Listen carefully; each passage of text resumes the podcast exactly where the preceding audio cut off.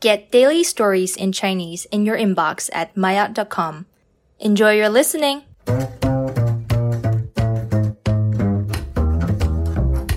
maayot 初级，相比于无聊的工科，学新闻真的容易很多。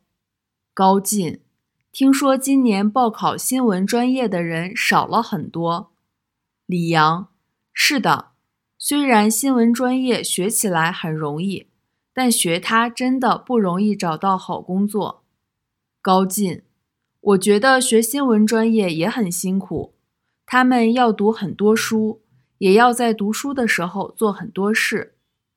李阳，你说的对，但相比于无聊的工科，学新闻真的容易很多。